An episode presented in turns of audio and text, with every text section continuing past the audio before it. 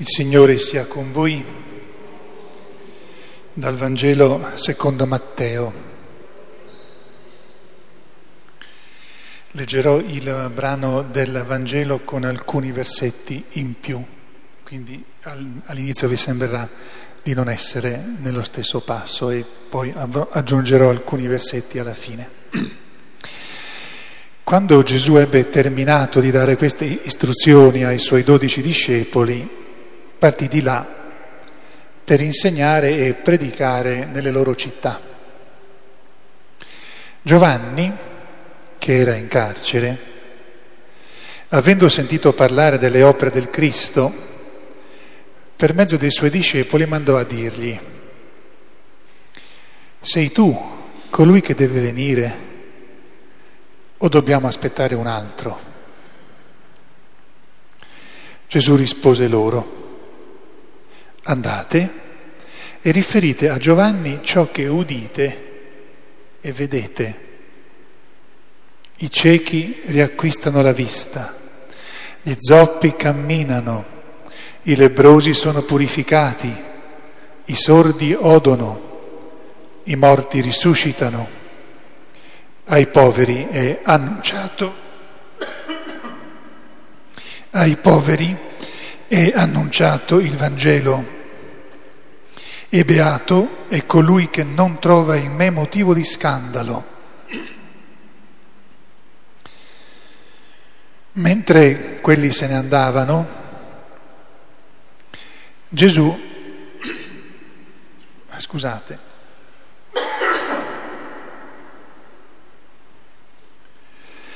andate, riferite a Giovanni ciò che udite e vedete.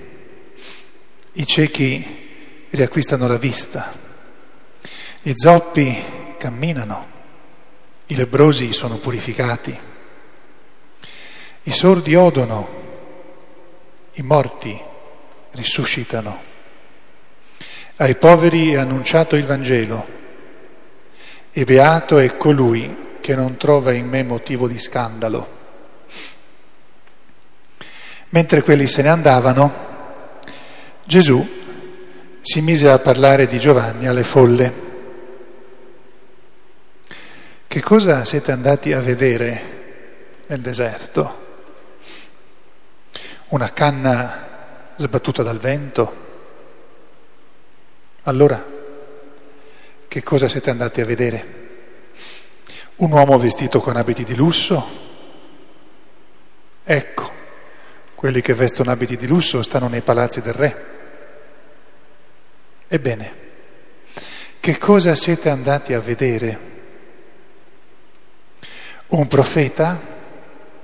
Sì, io vi dico, anzi più che un profeta. Egli è colui del quale sta scritto, ecco, dinanzi a te io mando il mio messaggero, davanti a te egli preparerà la tua via.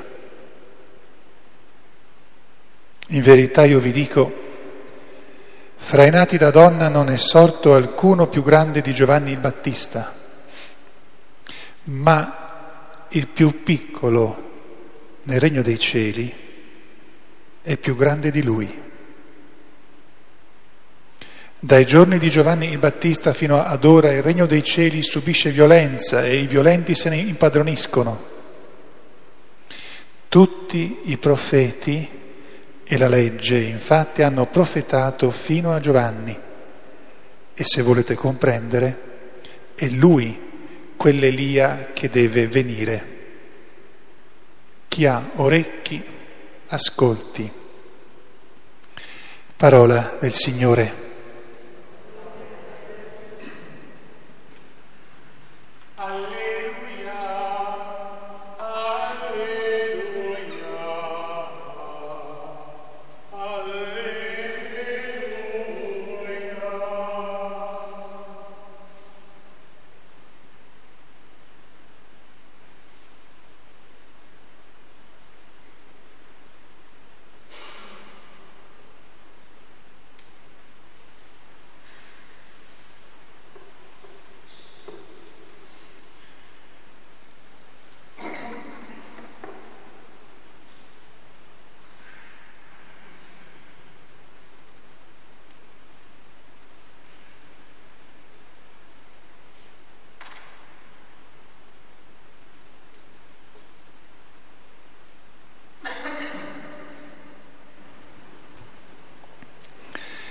Sia lodato Gesù Cristo.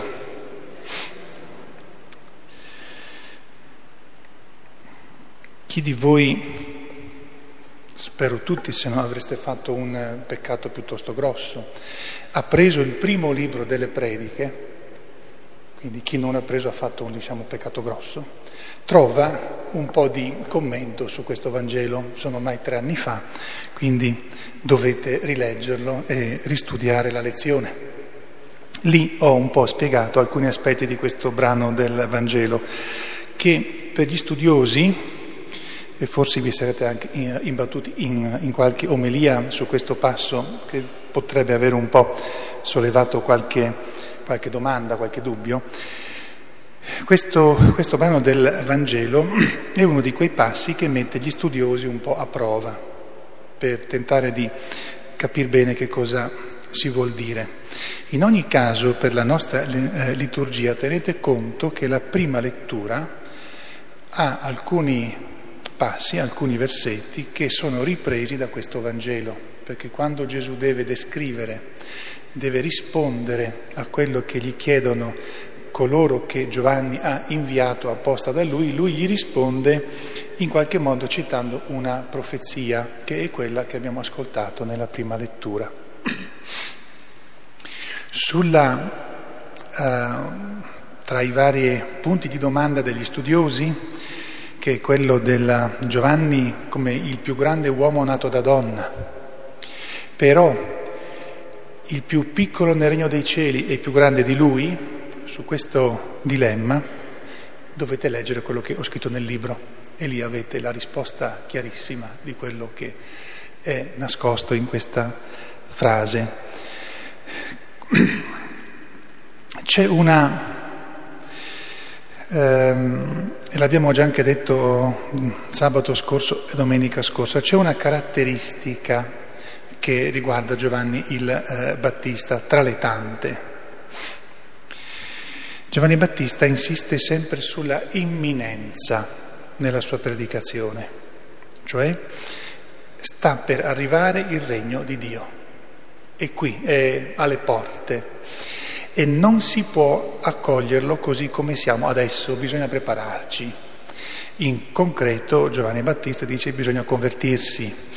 Questo non lo dice a quelli che non erano di religione ebraica, a quelli di cultura greca, di cultura romana, non lo dice neanche a quelli che erano di altri eh, culti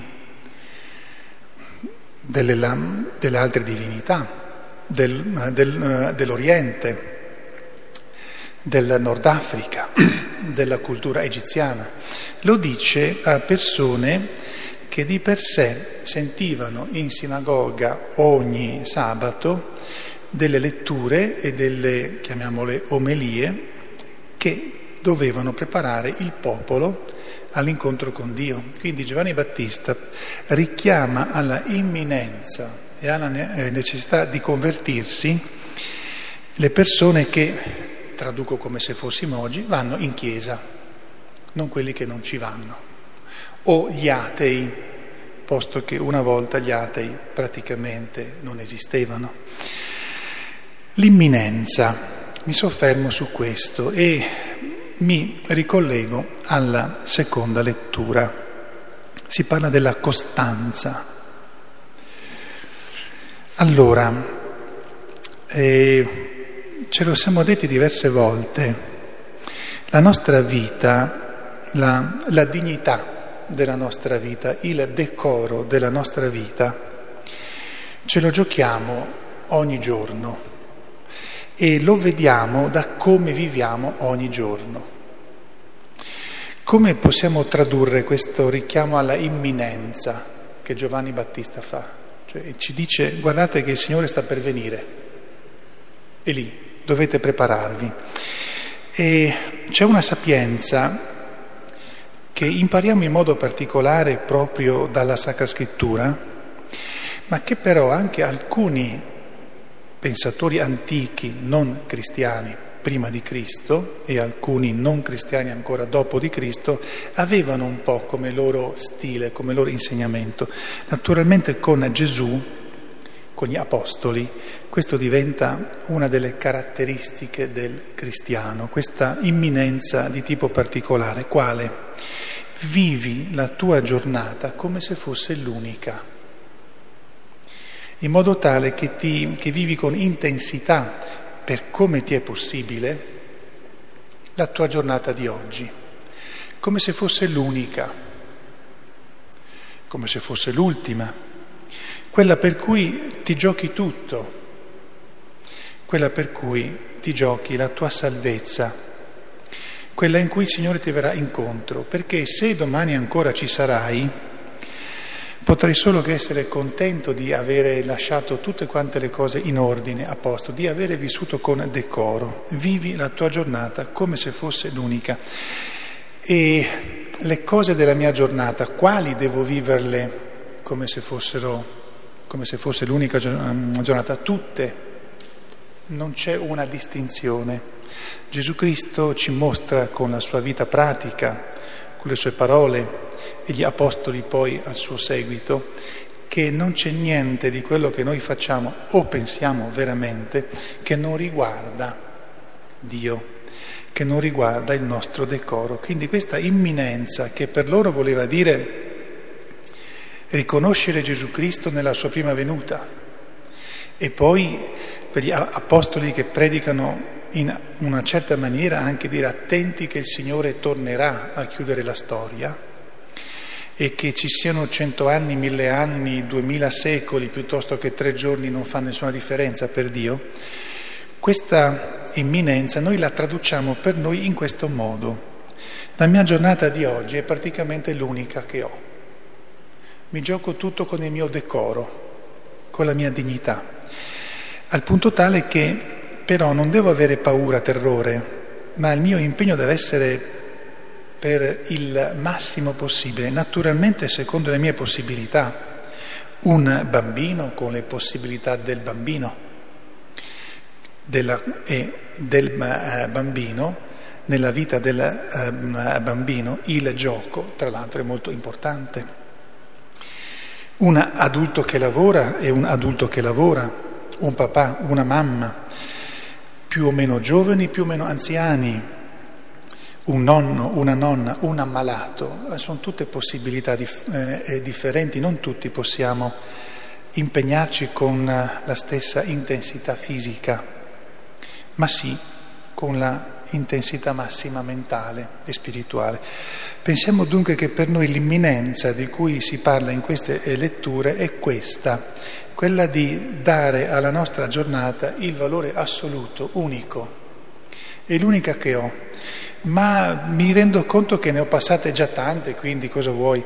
No, ogni giornata deve veramente diventare l'unica. Questa è la caratteristica che ha fatto santi i santi che non hanno mai rimandato a domani di fare alcune cose o di impegnarsi oggi faccio qualcosa di meno, domani farò di più. Questa è la caratteristica, come dicevo, che ha fatto santi, i santi.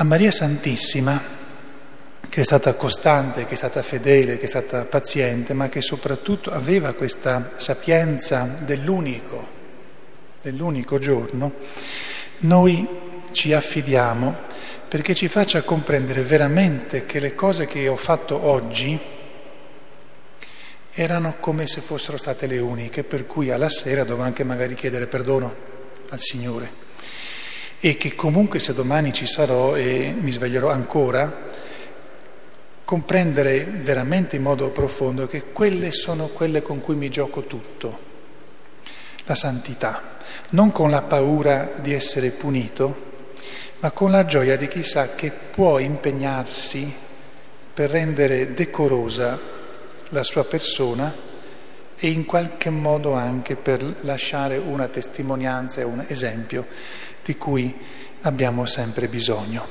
Sia lodato Gesù Cristo.